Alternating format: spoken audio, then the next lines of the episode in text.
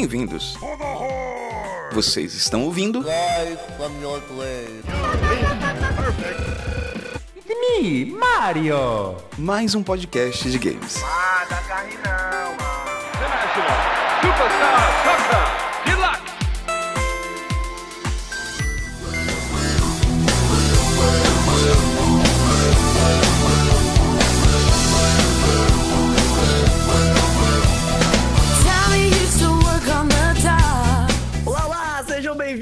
mais um podcast de games. Hoje nós vamos falar sobre Early Access, assunto polêmico, polêmico, porque na internet tem gente que não sabe dizer se Early Access é realmente algo pra valer ou se é só uma desculpa da empresa de ficar empurrando o jogo que não tá bom ainda, mas vamos conseguir um dinheirinho, né? Então hoje estamos aqui os quatro amigos, eu, Davi, o Miguelzinho, o Ítalo, eu, Caveirinha. Estamos aqui todos juntos para falar sobre esse assunto e eu vou logo aqui dar meu, minha colher de chá.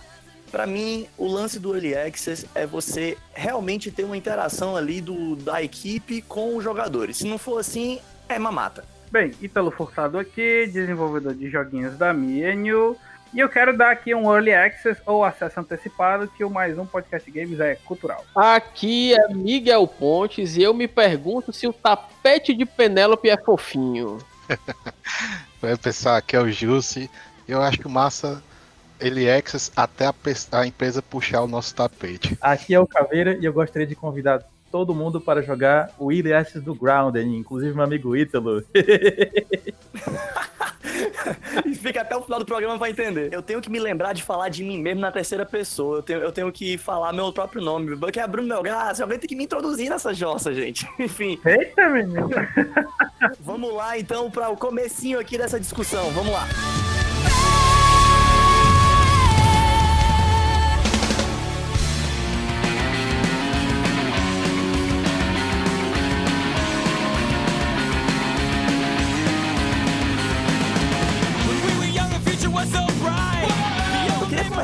Falando assim que tem muita gente que não gosta de Early Access, sei lá, tem um preconceito ou tosse o nariz de algum jeito, porque fica pensando que o jogo em Early Access, ele, sei lá, não tá pronto, então vamos mandar um jogo que não tá pronto, muitas vezes até meio que por descaso ou falta de tempo, mas a gente tá precisando da grana, então vamos lançar aí, vamos testar, ver se consegue capitalizar. Eu, eu, fico eu fico me perguntando isso porque eu não sei como é que funciona a indústria, né? Tipo, eu ia perguntar justamente pro Ítalo e pro Caveira, vocês me dizerem se é isso mesmo ou se tem outros casos e tal, porque eu, eu já tive uma época que eu fiquei muito assim, porra, será que é isso mesmo, sabe? É um negócio de, de descaso mesmo, de só querer arranjar a grana logo, ou mais também tem a ver com experimentação? Cara, antes de responder, eu queria perguntar pro resto da galera o que, que vocês acham disso que o Bruno tá perguntando. Tipo, porque realmente assim, o Bruno é um perfil de jogador e ele tá refletindo o perfil de outros jogadores, que não necessariamente é a opinião dele. Né? Mas eu queria saber o que, que o pessoal do podcast em si entende enquanto jogador, né? Que eu, eu- eu também vou dar minha opinião enquanto jogador e minha opinião enquanto desenvolvedor. É, como consumidor, olhando o lado bom da coisa, é uma oportunidade de experimentar o jogo. Até porque antigamente a gente tinha muito essa questão do demo, né? Do demonstrativo.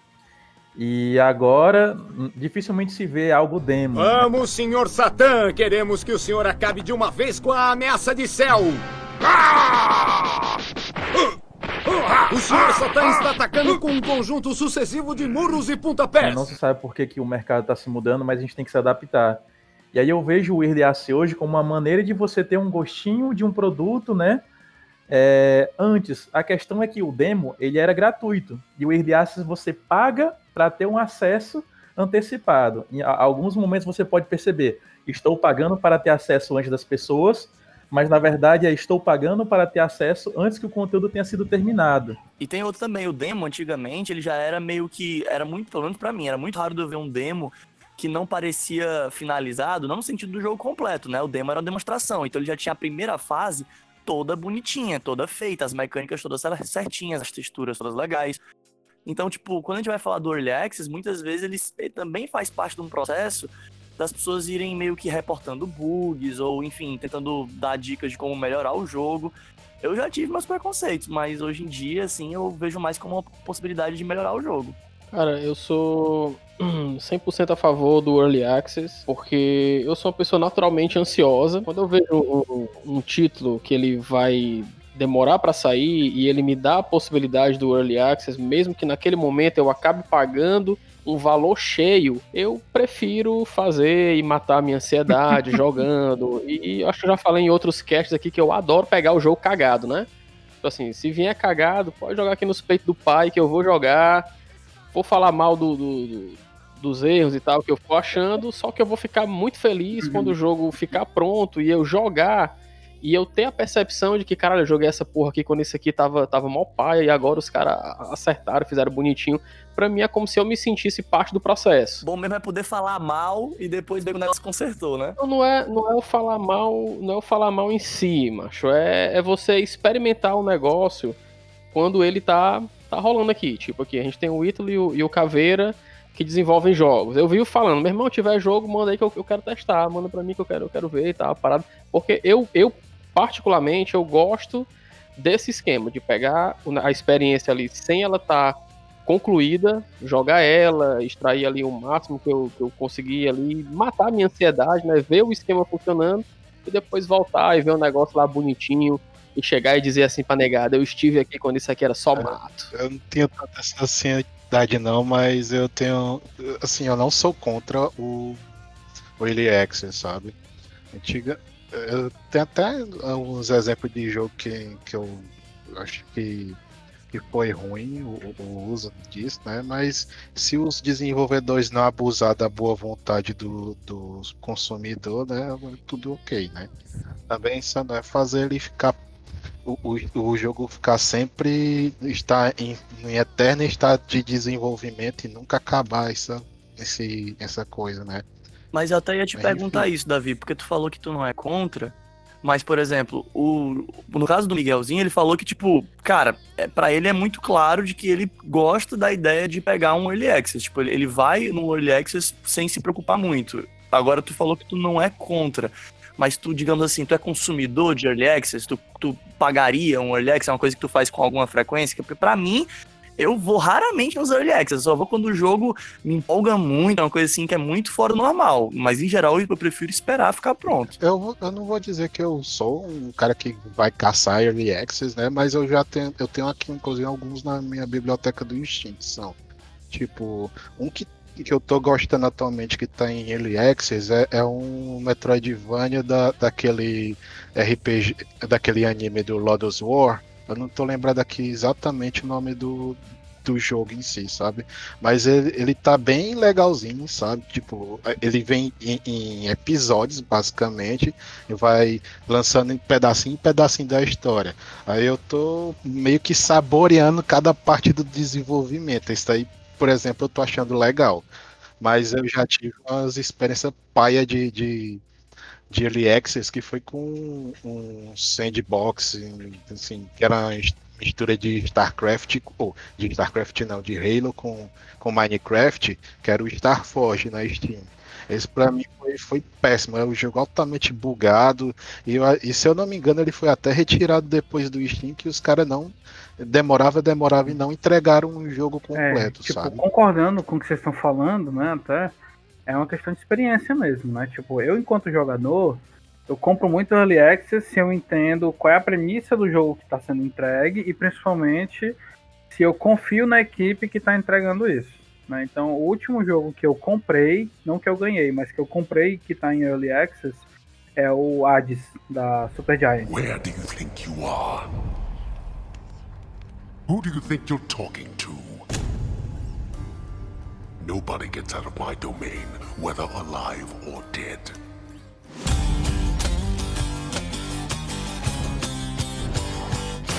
Então ele é um jogo que ele já vai pro seu, se eu não me engano, segundo ano de, de Early Access. Ele foi lançado em 2019, né? A gente tá indo pra 2021, ele ainda tá em, em Early Access. Tanto que é um jogo. Acho que foi final do ano passado, né? Final de 2019, exatamente, se eu não me engano, né? É, E aí, cara, é um jogo que hoje até hoje não tem final, por exemplo, entendeu? Ele tem várias coisas, tem várias mecânicas, não sei o que, nananã. Mas falando de narrativa, ele não tem o final do jogo ainda. Então, tipo, pode frustrar, pode não frustrar. Como esse caso especificamente é o caso de um jogo que é um roguelike, né? Então ele vai ficar o tempo todo você melhora, morre um pouco, né? Morre, aí pega um pouco de- dessa, dessa melhora que você teve, incorpora no personagem, joga de novo e se, fazendo isso várias vezes, né? Como é um jogo cíclico, o mais interessante é a mecânica do que a história em si, não é algo que eu senti falta, por exemplo, né?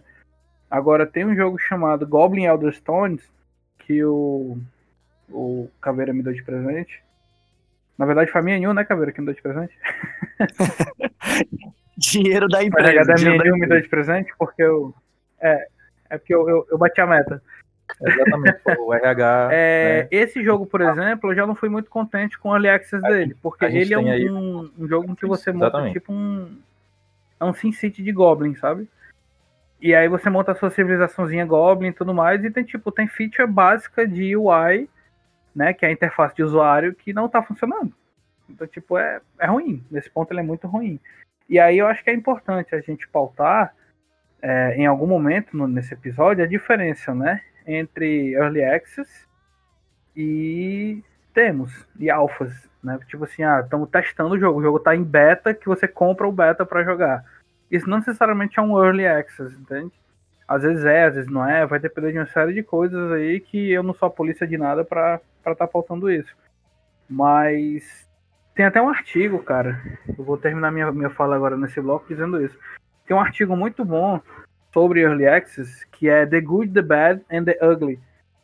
Que é justamente uma pessoa que fez uma análise né, de bons jogos Early Access, jogos que, se, que performaram muito mal com Early Access e jogos que foram extremamente, extremamente falhos, assim, foi vergonha alheia em relação ao Early Access. Então, eu vou disponibilizar o link né, para poder a gente tá dando uma olhada.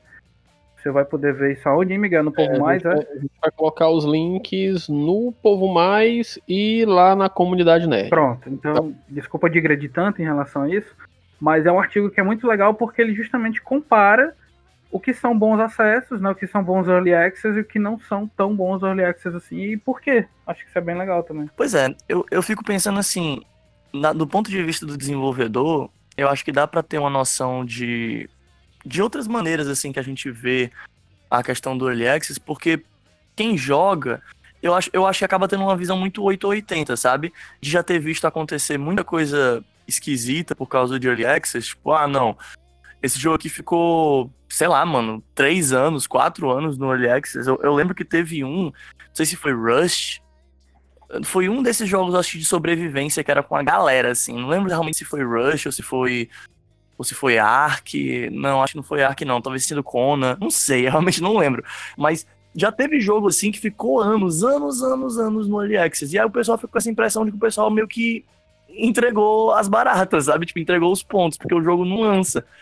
E aí você fica se perguntando assim, a galera joga o jogo, a galera realmente participa do jogo, e aí, aonde tá, eu acho que isso é uma coisa legal pra gente iniciar, assim, a próxima ideia da próxima discussão é, onde tá a diferença entre o Early Access e o jogo que já foi lançado e é atualizado. Atualizado como qualquer jogo, que tem bug, que tem tudo, entendeu? Isso daí é, é interessante porque a gente tem que ver o seguinte: a- o mercado e as empresas elas querem a lucratividade. E você, eles vão conseguir a lucratividade através de como, né? Então você tem uma maneira de, de vender o Early Access. Então o Early Access ele leva muito aquele peso de que você vai jogar, o jogo está sendo produzido. Então quem são as pessoas normalmente que compram Early Access? aquelas pessoas que das duas uma, ou elas querem ter uma experiência que nem o Miguel falou, é, de eu quero jogar o jogo no início porque eu gosto de ver ele sendo desenvolvido e quero ter essa experiência, né? Então ele tem um perfil de jogador que gosta de analisar o processo de desenvolvimento, de construção, de participar de um fórum e tudo mais, aquele jogador que ele é o mais catedrático, ele não tá só consumindo. E aí você tem a- a- aquele jogador que, tipo assim, caramba, velho, eu tô esperando muito esse título e quero consumi-lo logo. E o que, o que, a empresa faz? Pois estamos lhe dando um early access. Mas, se você encontrar algum problema no nosso jogo, entenda que ele ainda está em desenvolvimento. Então, a maneira de eles oferecerem uma experiência o mais rápido possível para aquela pessoa que, em teoria, está ansiosa, levando em consideração que a ansiedade também é montada pela própria empresa, né? A gente tem vários jogos que são demonstrados em, em trailers. Antigamente, quando se passava um trailer de um jogo, as pessoas, caramba, que jogo legal, é esse que eu vou consumir, e agora as empresas tomam o maior cuidado do mundo para dizer, está em desenvolvimento, né?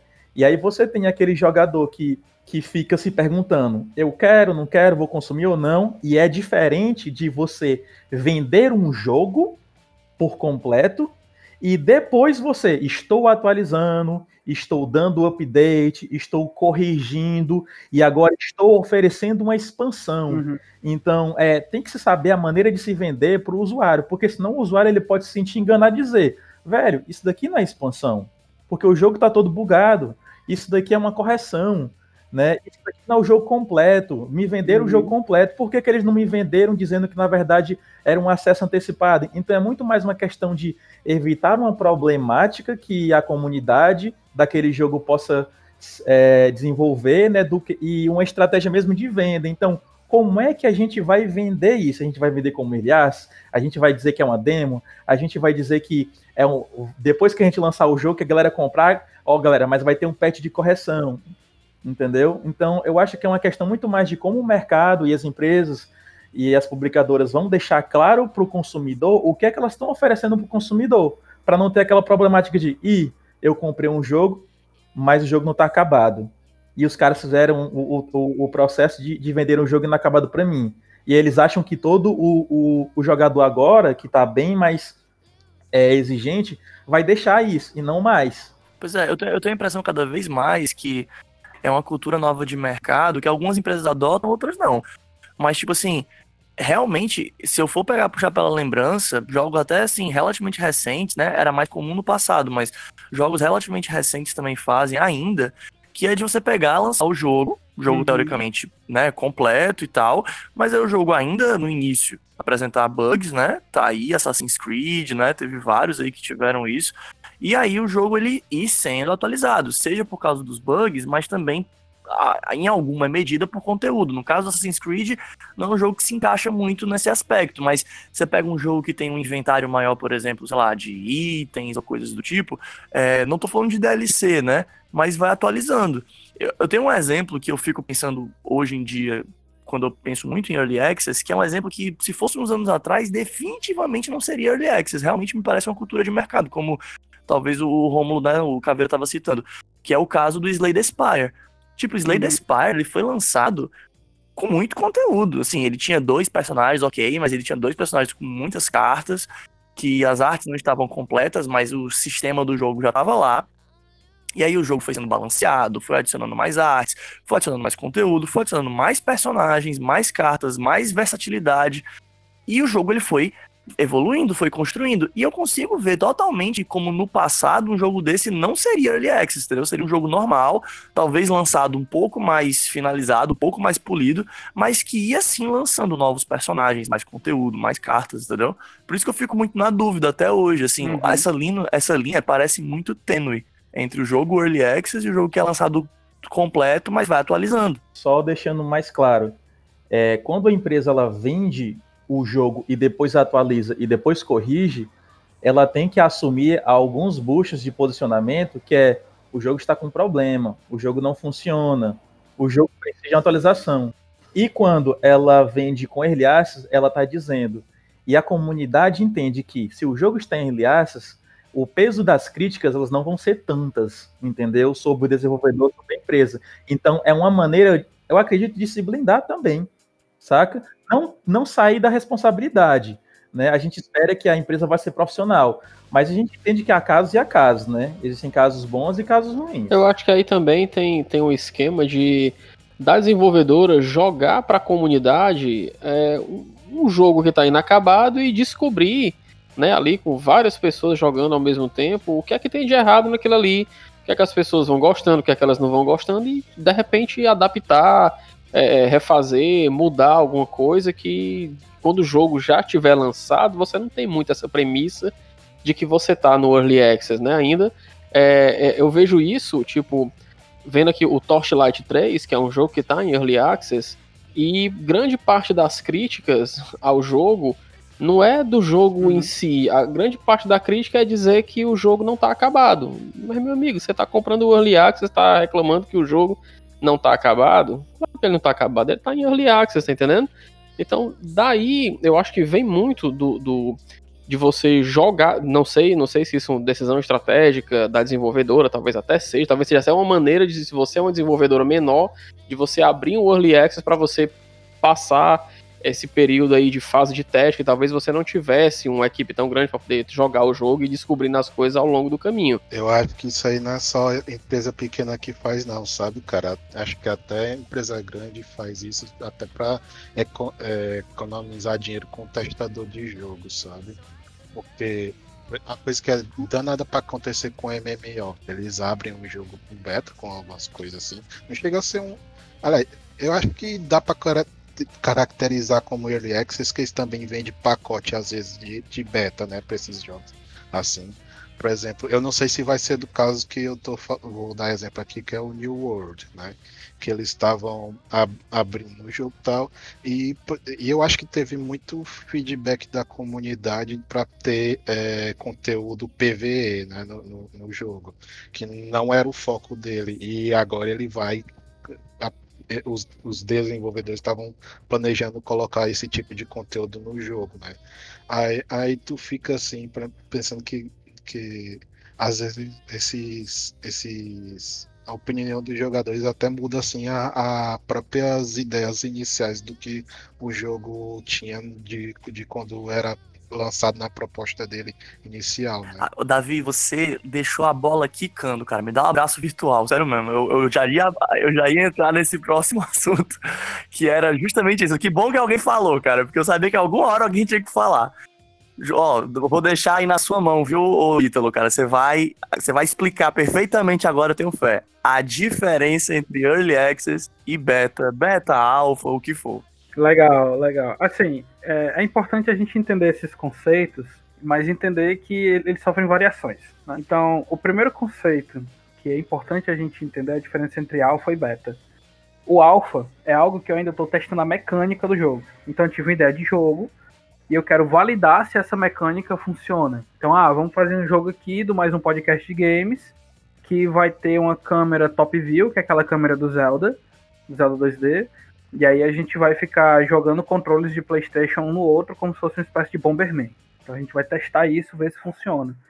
O alpha é quando a gente faz uma versão disso e testa com pessoas. Normalmente é com um grupo fechado, ou então com um grupo de beta testers que já existem ou, ou comprados ou contratados pela, pela empresa e tudo mais. O beta é quando a gente já decidiu a mecânica, nós já sabemos o que é a mecânica e agora a gente está refinando o jogo em si.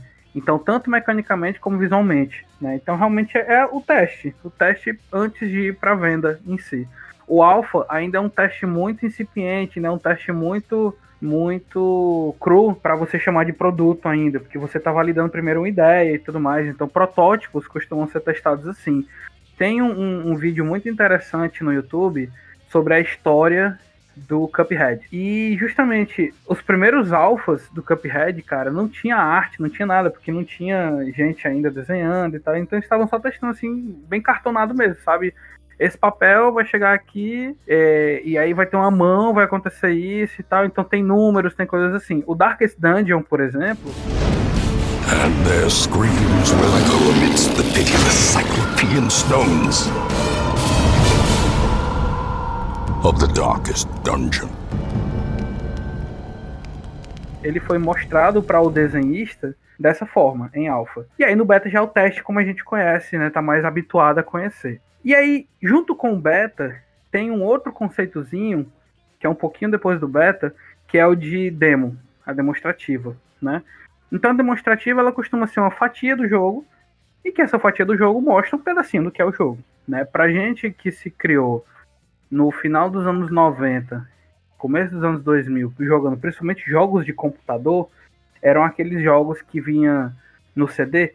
Então, 100 jogos para você jogar, não sei o que. Você, eita caralho, vou jogar esses jogos aqui tudinho, não sei o que. Daí você, porra, metia ali para jogar e tal. Tinha muito shareware que era completo, tinha muito shareware que era demo, né? E aí você jogava ali, papapá. Tinha um shareware em específico que eu, o Simon lembrou, que é um jogo chamado Jazz Jackrabbit.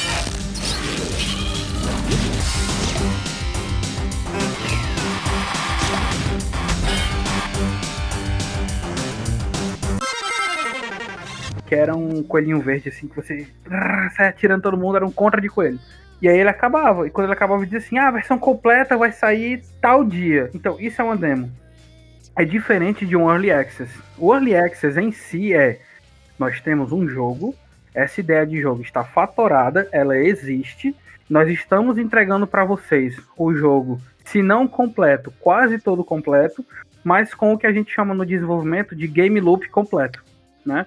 Então o game loop é, o jogador vai fazer isso aqui, vai agir dessa forma, o jogo vai reagir assim, vai dar esses desafios e vai continuando. Então, por exemplo, se a gente pega um FPS e aí nesse FPS, qual é o game loop? É você apontar, atirar, acertar o seu alvo e não ser acertado, né? Esse é o game loop do jogo. Então o Early Access ele tem por obrigação de entregar um game loop completinho de como o jogo funciona. E aí você vai em Early Access implementar mais fases. Então, por exemplo, o caso do Hades, né, de novo da, da Supergiant. Por que, que ele é um excelente Early Access? Porque ele está completo. Ele tem todas as fases completas. O que, que eles estão adicionando agora? Estão adicionando novas features em relação a deuses diferentes.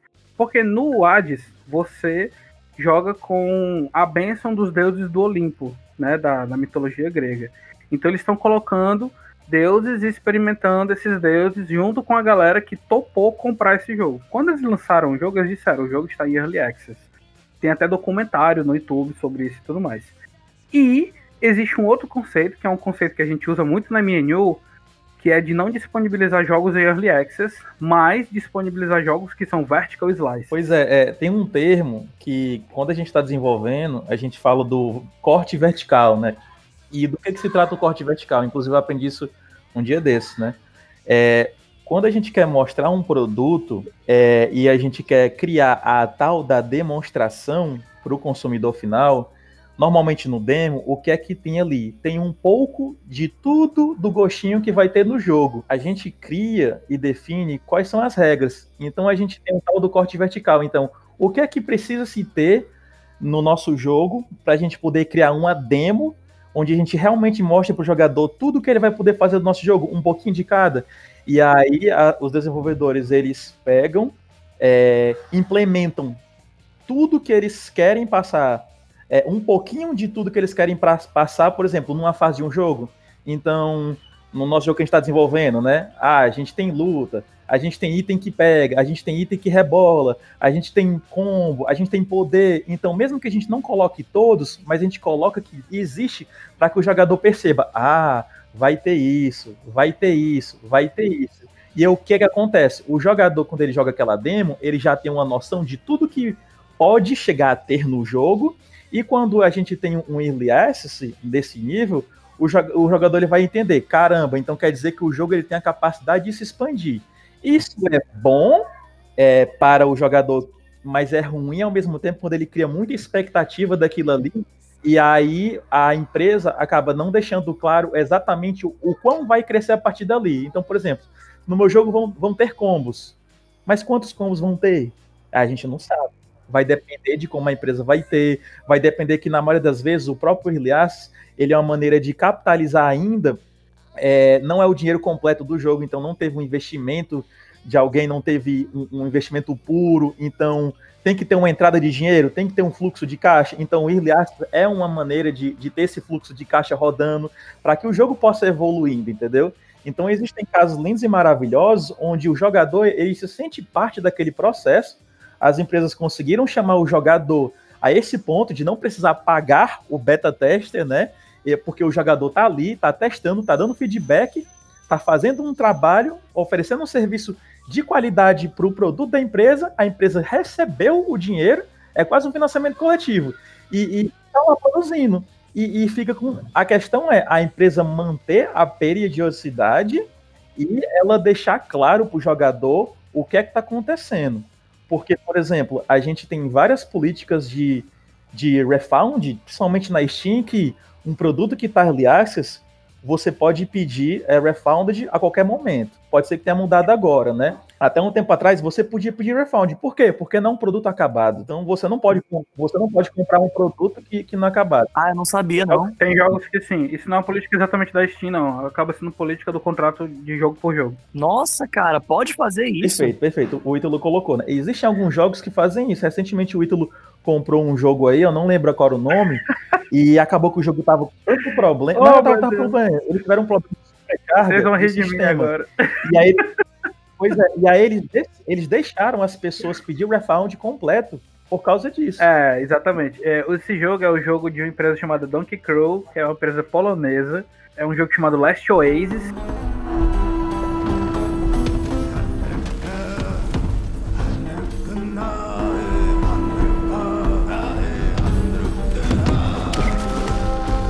Que é um MMO que eles estavam fazendo e tudo mais. E eu comprei esse jogo porque o Lucas Stanislau, que é de São Paulo, é um brotherzaço, tá na produção do jogo. Então, beijo, Lucas. Aí ele tava dando problema de performance, é?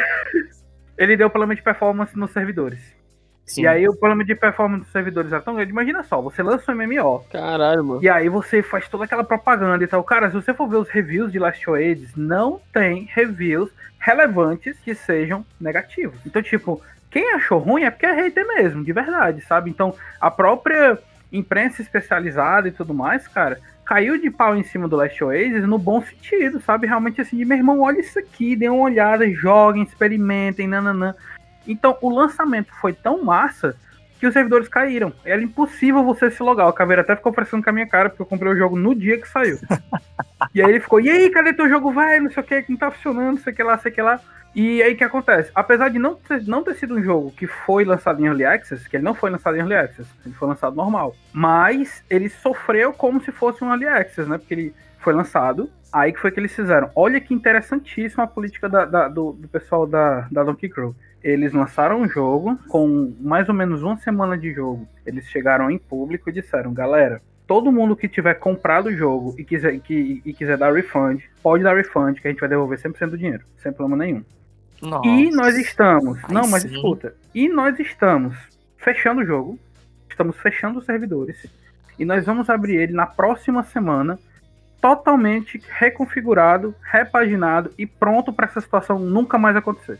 Nossa, cara. Os caras são foda, sabe? Tipo, a Polônia investe muito em boas empresas de jogos, cara. Mas isso aí é. Eles fizeram tudo isso, que é uma política que tem empresa que faz early access que não faz, cara. Tipo, os caras nem fizeram early access, fizeram no lançamento real deles. Tem empresa que faz early access e faz muito ruim. Você tava dando, Bruno, por exemplo, o caso do Rust, né? É, Rust. Cara, o Rust foi um jogo que prometeu uma série de coisas, de blueprint, componentes, sei que lá, nananana, e morreu, cara. Morreu na promessa, entendeu? E, a- e a grana dessa galera? Teve gente que conseguiu refund, teve gente que não conseguiu. Godos foi a mesma coisa.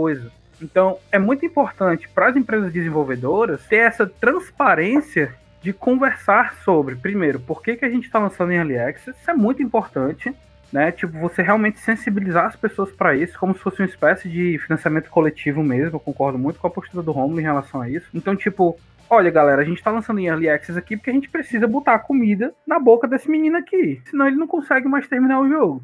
Aí, ah, massa. E aí você sensibiliza as pessoas para isso. Mas ao mesmo tempo você tem que entender que você está entregando um produto e que você prometeu entregar esse produto. No fim das contas, nós que fazemos jogos, temos que entender que nós fazemos um produto. Fica muito claro que Early Access virou a forma, digamos assim, mais é, transparente das empresas de fazer um desenvolvimento do jogo junto com o público é, para fazer essa coisa meio de mãos dadas que, assim, de certa forma, né, como o Caveira tinha dito, meio que exime um pouco a empresa de certas responsabilidades, né, ao mesmo tempo que o público participa do processo junto e vai fazendo a coisa toda, tipo, em vez de ficar esperando um tempo muito longo pro jogo dar as caras, né, o jogo ele pode ir aparecendo e já ir sendo construído junto ao público.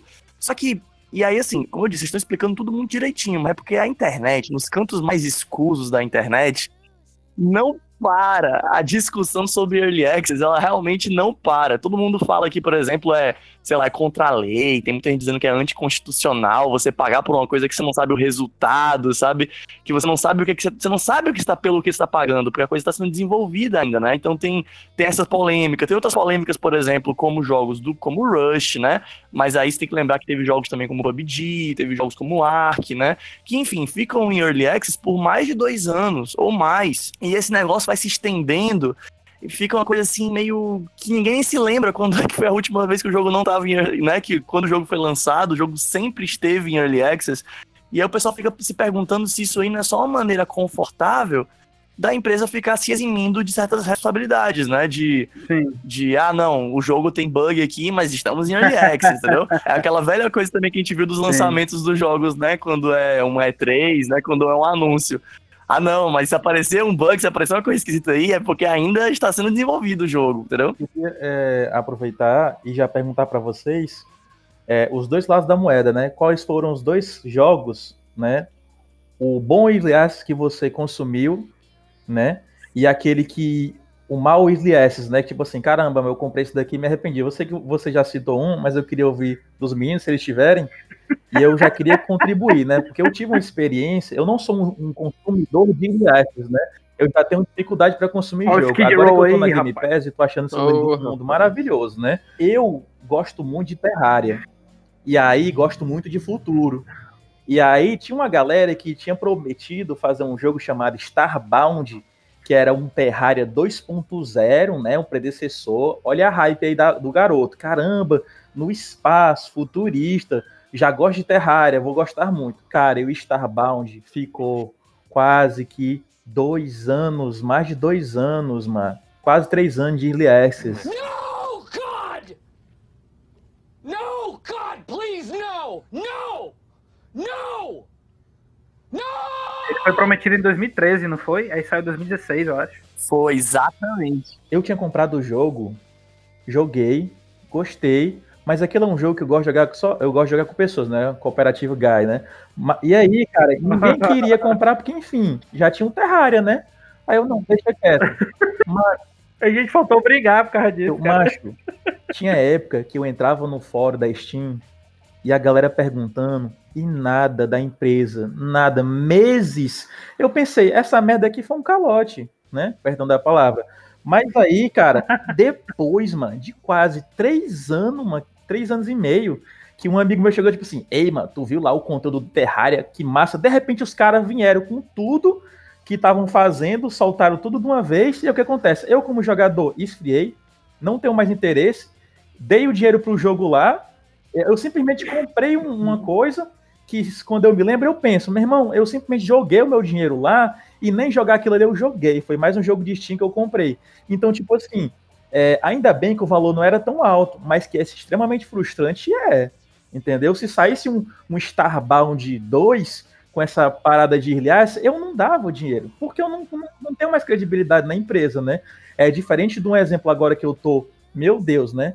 É, graças ao Game Pass, mas, por exemplo, tá em Early Access, é, é o Grounded, né? I'm not sure who put them here or what they want. What I do know is that they're watching. E eu tô viciado nesse jogo, e quando eu entrei no jogo, comecei a fazer as coisas, e eu comecei a ver uma ruma de bug. Como é que é? Não, peraí que eu preciso fazer essa, essa intervenção aqui. Vai rolar ao vivo nessa gravação. Tu tá jogando essa merda sem mim? Luta, briga, briga, briga. Tá testando.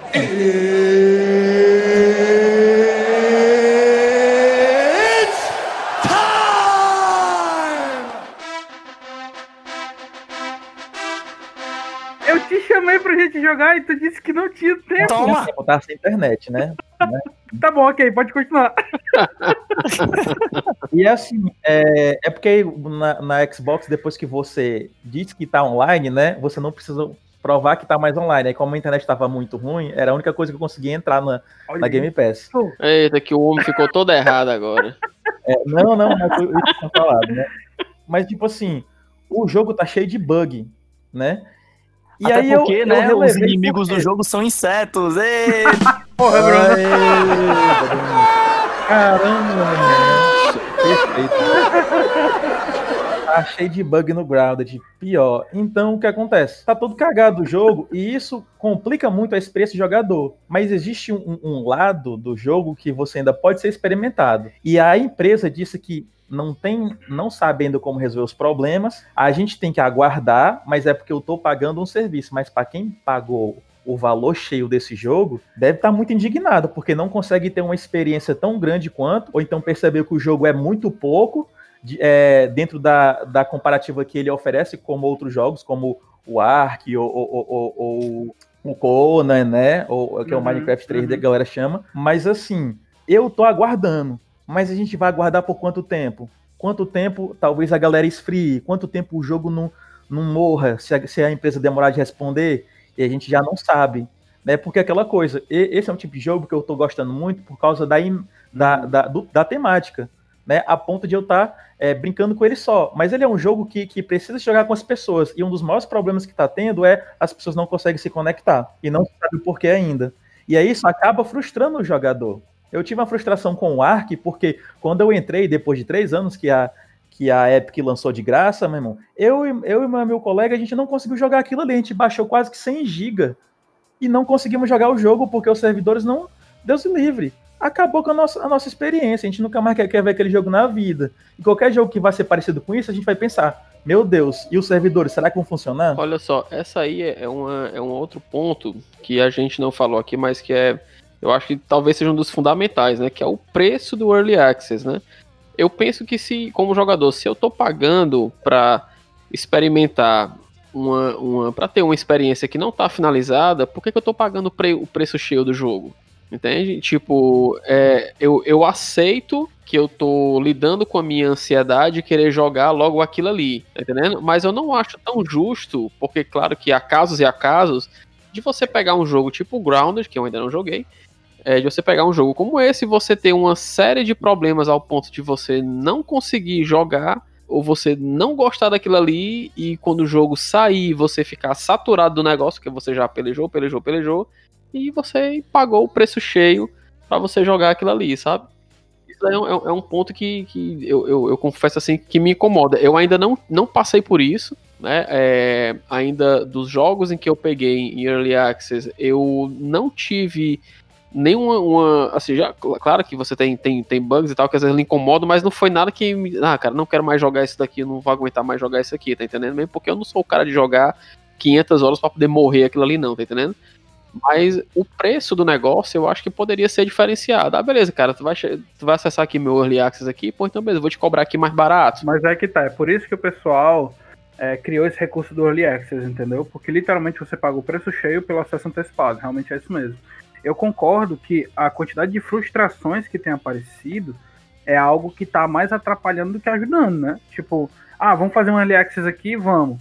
É, mas tá dando esse problema, esse problema, esse problema, esse problema, esse problema. Aí a galera tá aqui, vocês que são jogadores, por exemplo, né? Ou principalmente Bruno e Miguel, né? Que realmente a experiência é toda focada em jogar. Passaram por, sei lá, 4, 5, 6 jogos esse ano que vocês fizeram Early Access ou então olharam o Early Access de perto e viram que não deu certo.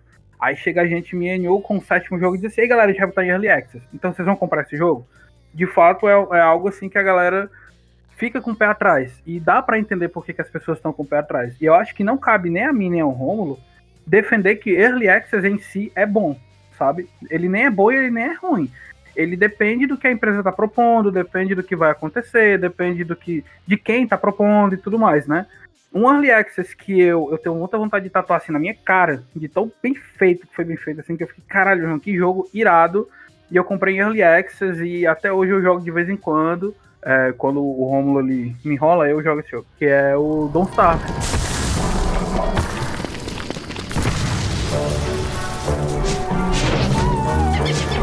Don't Starve é um jogo da Clay.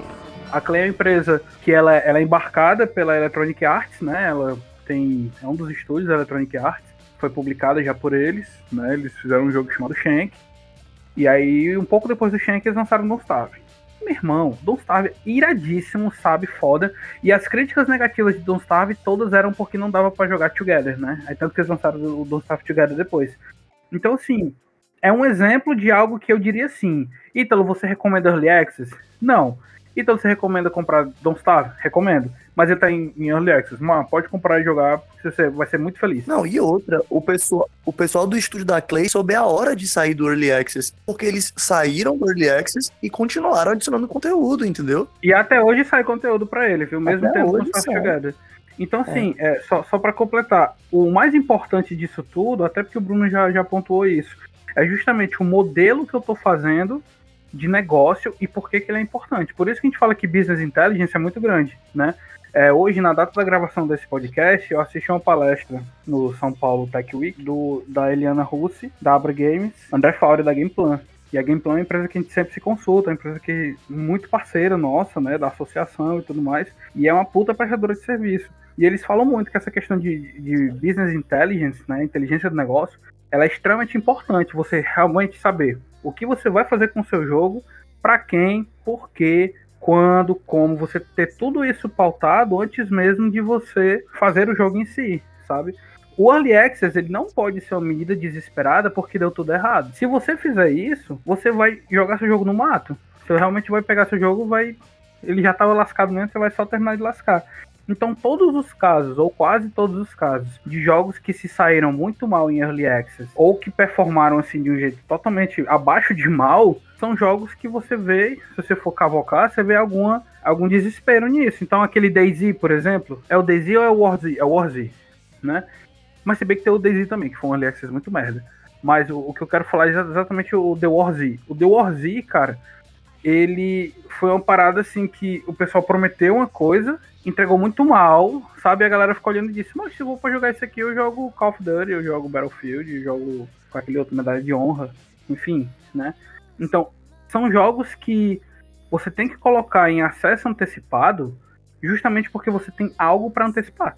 Se você não antecipar, não faz sentido ser acesso antecipado. É melhor você guardar ele e você lançar na hora certa. O cara que é os jogos que eu que eu tinha mais assim de exemplo eu já falei, né? E o único assim que eu ia citar mais diferente era um, um, brasileiro que eu, que eu ajudei a, no financiamento, sabe? De, de, de Kickstarter, padrinho, não sei levar qual, qual era. Que foi o Traje Fatais, né?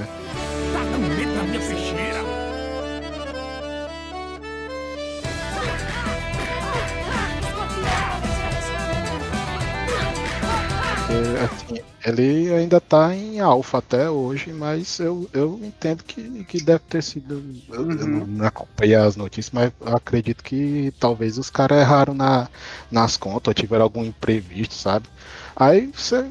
É, é pai é que tipo. É como o Caveira falou, sabe? Você financiou o jogo faz um tempo atrás e agora já totalmente esfriado o hype dele, sabe? Porque o, o projeto não tá andando.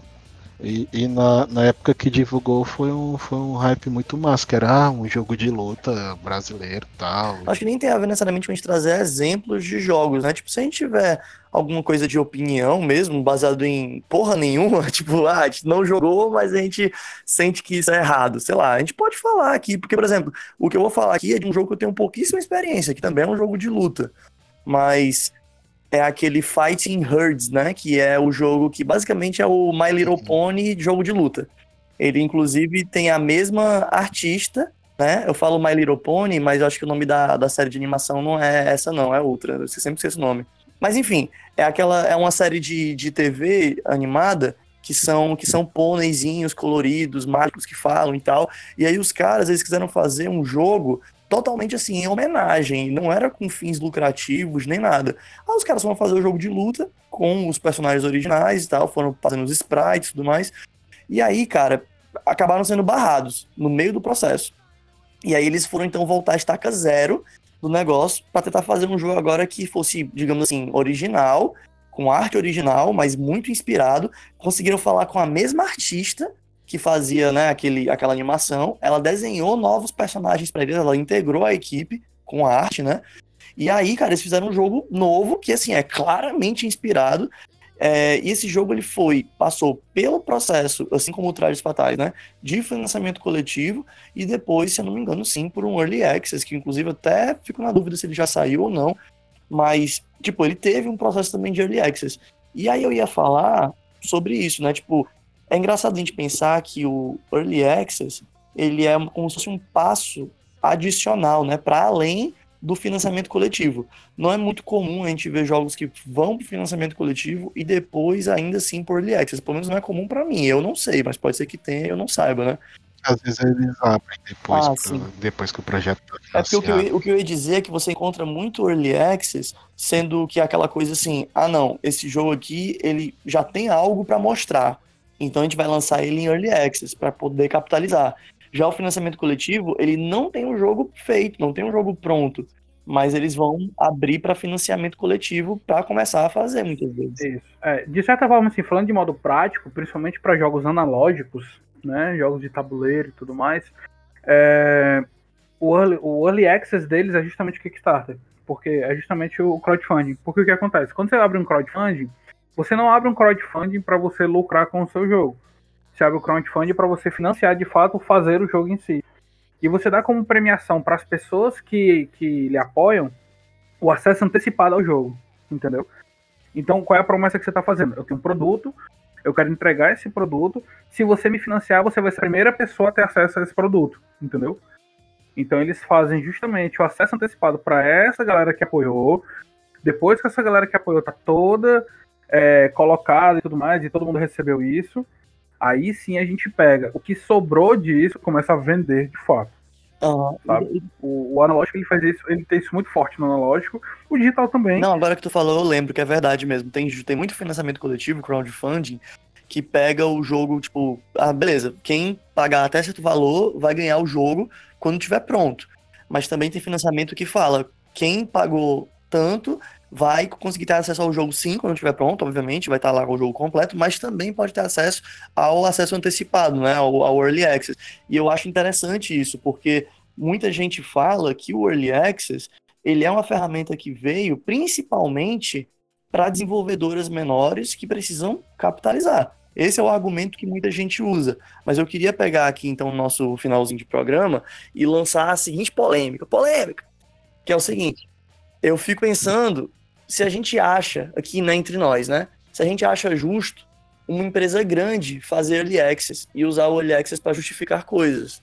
Por exemplo, já citei o exemplo né, do Assassin's Creed, o Mass Effect Andromeda da vida, um Fallout aí 76, entendeu? Já pensou se o jogo tivesse sido lançado em Early Access, tivesse quase completo, tipo, o jeitão do jogo tivesse completo, que nem foi lançado. Mas aí com aqueles bugs, porque é Early Access, né? Aí fala, não, gente, mas é porque é Early Access tal, acabou de lançar, a gente tá ainda adicionando e melhorando coisas, entendeu? Se isso é justo. Porque eu vejo muito, muito, muito, muito essa discussão de parece que muitas empresas usaram o argumento do early access, que era em teoria para ser um argumento 100% econômico, mas para também fazer algo conveniente, que é tipo, ah não, para além de ser uma questão de conseguir captar dinheiro, né, e empresas menores conseguirem lançar os seus jogos e tal, mas também tem a questão de vamos ficar em early access aí ad infinito, ou vamos ficar em early access enquanto o jogo não tá pronto, só pra gente conseguir a grana logo e foda-se os bugs, vamos consertando no, no meio do caminho, é isso aí. Falando, falando especificamente nesse exemplo específico que tu tá dando, é escroto. Claro, escroto. Dessa maneira como você tá colocando, é escroto, né? Agora, o fato de uma empresa grande poder ou não, dever ou não, é, é, abrir um early access, eu acho, eu acho irrelevante, cara. Eu acho melhor ter do que não ter.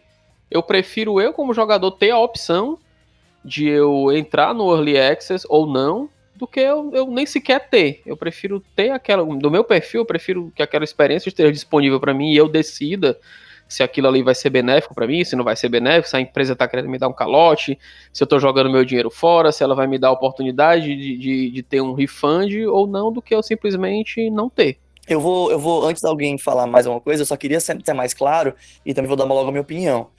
Eu acho que é uma merda quando alguma empresa, grande ou pequena, abre o Early Access sem o elemento fundamental que para mim justifica o Early Access. Para as empresas pode ser a questão financeira, eu entendo, mas para mim não existe Early Access sem uma interação real do processo de desenvolvimento, desenvolvedor de mãos dadas com os jogadores. Se o jogo não tem isso, se o jogo realmente não está tirando proveito da experiência dos jogadores, se ele não está ouvindo a comunidade, se ele não está pegando dados e resultados, se o jogo não está fazendo isso, para mim isso não é early access. Então, quando, por exemplo, eu falo muito dessas, desse lance de empresa grande, que para mim não faria sentido fazer early access, é porque são empresas que têm muitos funcionários, ou que muitas vezes não se dobram às vontades da comunidade. Eu não consigo ver, por exemplo, um Assassin's Creed da vida tendo um early access e a comunidade cagando em cima do conteúdo e dizendo, tá uma merda isso aqui, vocês têm que mudar. E a galera mudando. Porque eu vejo que tem produtor, que tem executivo, que vai dizer que não, que tá bom assim, sei lá, entendeu? Então, eu, eu acho que é meio complicado dizer que Early Access numa empresa grande seria uma coisa que é ok, porque eu vejo que muita empresa não iria realmente se importar com as opiniões do, da comunidade. Mas isso aí é outro ponto. Tipo, se ela vai se importar ou não, é outra questão. A questão é o fato dela poder ou não poder, dela ter ou não esse direito né? Quando você coloca dessa maneira, tipo assim, a decisão deles, ah, não quero interferência da comunidade, eu vou lançar meu produto aqui desse jeito, foda-se, as pessoas vão pagar e tá ok. Aí isso é um X a questão. O, o, o outro viés é o fato deles abrirem a possibilidade disso ou não. Aí o que quer que seja a motivação para eles aí não diz respeito a gente. Porque eu tenho a opção de simplesmente não comprar. Não comprar, não jogar acho, acho que tanto é que talvez para grandes desenvolvedores seja mais comum eles abrirem o beta. Talvez o beta fosse o early access deles, né? Não é a mesma coisa, mas é parecido, né? Tá vendo? Vou, vou, vou soltar aqui para ver qual é e vou pegar o feedback aqui tal do negócio. Agora eles podem simplesmente, como, como o Bruno falou, tem produtor, tem, tem board, tem acionista, tem, tem tudo toda porra no mundo tá, tá no meio desse negócio aí. É claro que tem o, os fatores que vão influenciar ou não. Agora, eu acho que como no, meu perfil de jogador, volta a dizer, eu acho que é, é legal ter do que você não ter. É uma questão de como a empresa se posiciona, como ela vai lidar com o seu público, né? O Miguel falou uma coisa que é o seguinte: ah, eu ainda tenho a opção de de não comprar, né? Mas aí todos os produtos a gente tem a opção de não comprar. A questão é como é que estão nos vendendo o produto, entendeu? É um produto inacabado? É um produto em teste? Né? Tem, tem certas coisas que podem se dar o luxo de serem colocadas em testes para avaliação, para participação, como o Bruno pautou, né? Mas é aí aquela coisa, aquela premissa, né? Será que é uma questão muito mais ética do que econômica, né? Por que, que as grandes empresas fazem isso? Ah, porque talvez para a grande empresa ela não esteja precisando de dinheiro, a, a não ser que, além de ser muito bom para ela também, né? O dinheiro rápido. A questão é, porque a empresa usa isso daí, e aí, como desenvolvedor, o que é que eu acredito? As grandes empresas usam, o Early Access simplesmente para já soltarem algo para o, o público, para já fidelizar e para é, coletar feedbacks e, e, ao mesmo tempo, se blindar de qualquer problemática. Então, tipo assim, às vezes as empresas, as grandes empresas, elas precisam é, obedecer um calendário de lançamento. Então, esse calendário de lançamento precisa. Assim, concordando com o que o, o Miguel estava falando, se for colocado dessa forma de tem direito, não tem direito, direito não tem mesmo não, nem precisa ser safada. Né? Nesse ponto aí eu, eu vou concordar bastante, né? É, eu acho que, como o Rômulo falou, é um pouquinho de cada do, do que vocês estavam falando. Como o Rômulo falou, é, um, um, um, acesso antecipado ele tem que ter uma justificativa. Ele tem uma justificativa para quem está fazendo, tem uma justificativa para quem está recebendo esse, esse acesso antecipado. Né? Então, isso estando certo, né, se o combinado não sai caro, né, como dizem no mundo dos negócios. Então, para mim, é, eu não tenho problema uma empresa grande lançar algo em acesso antecipado, desde que isso faça sentido nessa estratégia, né? Um jogo que foi lançado em acesso antecipado e não é exatamente de uma empresa grande e tal, é PUBG, né? Que é o PlayerUnknown Battlegrounds. Ele foi lançado em acesso antecipado. Né? Então, e ele foi lançado em acesso antecipado em parceria com a Epic, né? A empresa que desenvolveu, que agora realmente me falha o nome da galera, que Battle Royale não é uma coisa que eu vou muito atrás, mas eles fizeram em parceria com a Epic, tanto que foram feitas mudanças na própria engine, né, que é a Unreal, para poder favorecer o PUBG em si, né? Então a própria Epic chegou junto da ideia a um ponto, comprou a ideia a um ponto de investir em features específicas do motor gráfico só pro PUBG sair. Então eu não tenho problema quanto a isso. Eu não tenho problema quanto a um Assassin's Creed sair em acesso antecipado. Nesse ponto eu sou muito parecido com o Miguel também. Tipo, olha, compre Assassin's Creed em acesso antecipado. Primeira coisa que eu vou ver é o que, que a galera que tá comprando já tem para dizer. O que, que a mídia especializada tem para dizer, né? O que, que o pessoal do Mais Um Podcast Game já falou sobre isso, né? A primeira coisa que eu realmente vou, vou atrás de ver, né? Quem é a galera que, que eu confio para dar uma opinião sobre isso. Em cima dessa opinião, eu decido se eu compro ou não. Review, mais um podcast de games. Miguel, gráficos lixo. Isso, pronto. Gráficos voxel são lixo, né? Então, tipo, é algo que a gente tem que observar também nesse sentido.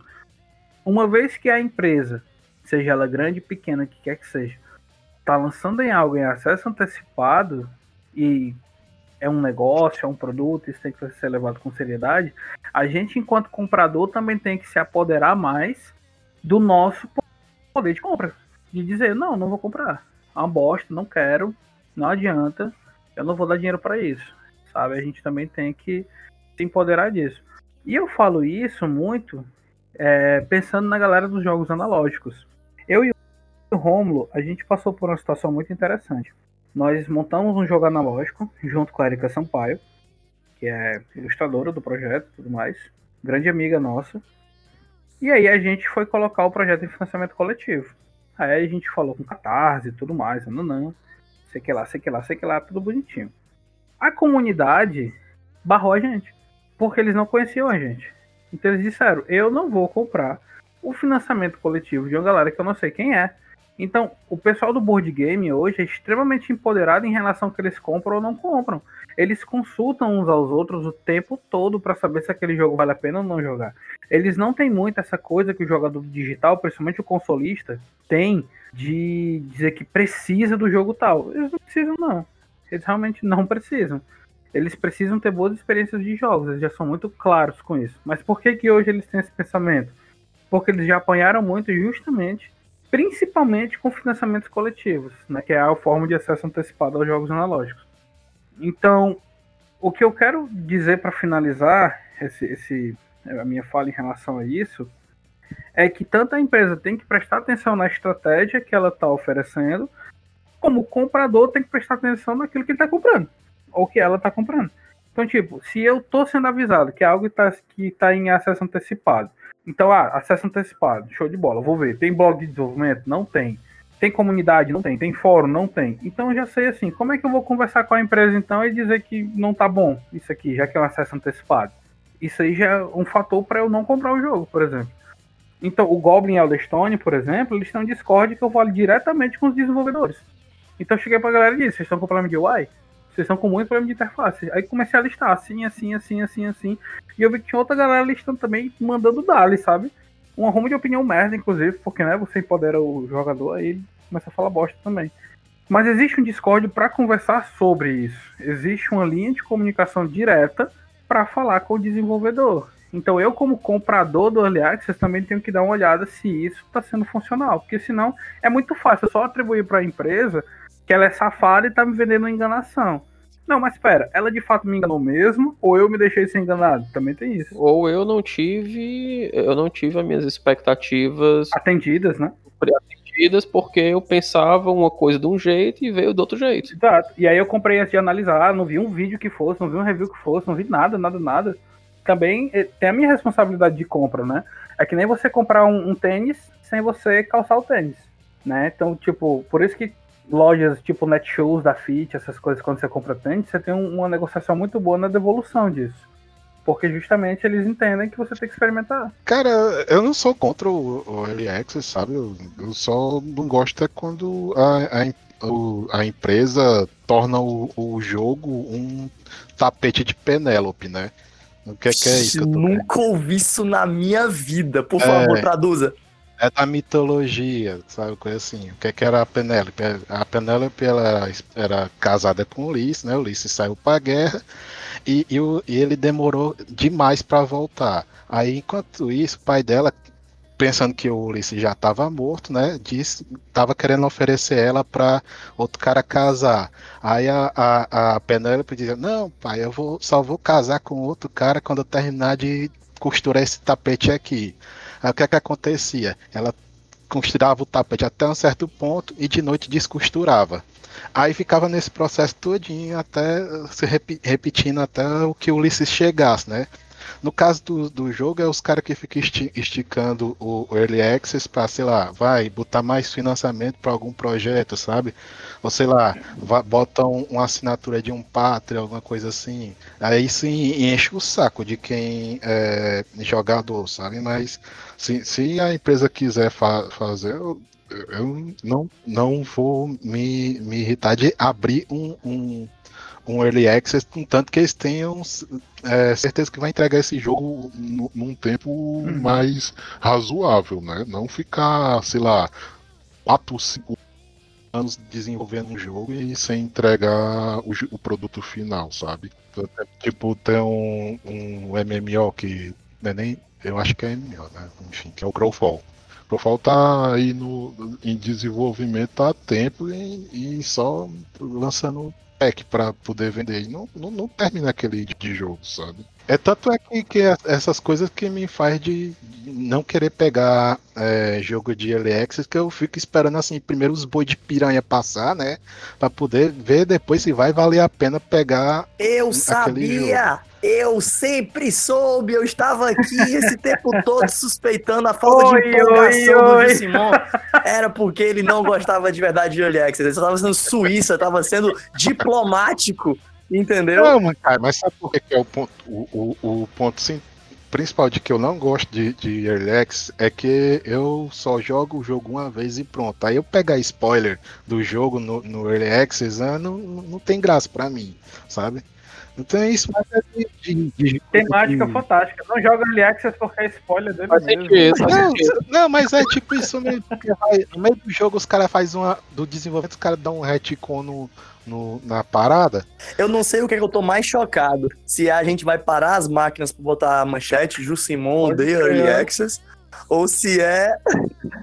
ou se é a gente ter se tornado finalmente o programa que eu sempre quis que a gente fosse, porque eu tô até agora chocado com o tapete de Penélope, que é o programa cultural. Boa, informação aí. Programa com informação. Aqui tem informação.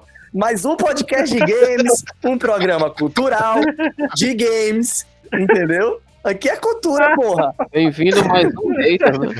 Bem-vindos a mais um podcast de games. Achou que não ia ter cultura? Exatamente. errado, otário. Descobrimos que o Jussimon tem hate em Early Access. De- acabar com todos eles. Chegamos aqui ao finalzinho do nosso programa, então, com esse clima maravilhoso, mistura de cultura com ódio. É, Eu acho que é massa demais isso aqui. Ah, Vou pedir aqui para todo mundo não esquecer de interagir com a gente nas nossas redes sociais. Só jogar aí mais um podcast de games na sua rede social favorita, só botar na busca. Mas vamos falar aqui bonitinho os nossos arrobas. Vamos lá, me ajuda aqui, Miguel, pelo amor de Deus. Instagram e Twitter, arroba mais um pod. E a gente tem também o nosso canal lá na Twitch TV, que é mais um podcast de games por extenso, nomezão Shibatozoide, mas o conteúdo lá também é Também estamos no Twitter, né? Não, por favor, Ítalo, me ajuda também. o Twitter repetido do nosso amigo Miguelzinho é mais um pod. É que nem o Instagram, é bem fácil. É isso aí, gente. Então não esqueçam de ir lá, mandar sugestões, curtir o nosso conteúdo, interaja com a gente, mande sugestões e mais sugestões e mais sugestões. E é isso aí. Entendeu? Então é isso aí, pessoal. Valeu. Até o próximo programa, até o próximo episódio. Falou! E tchau. Até mais.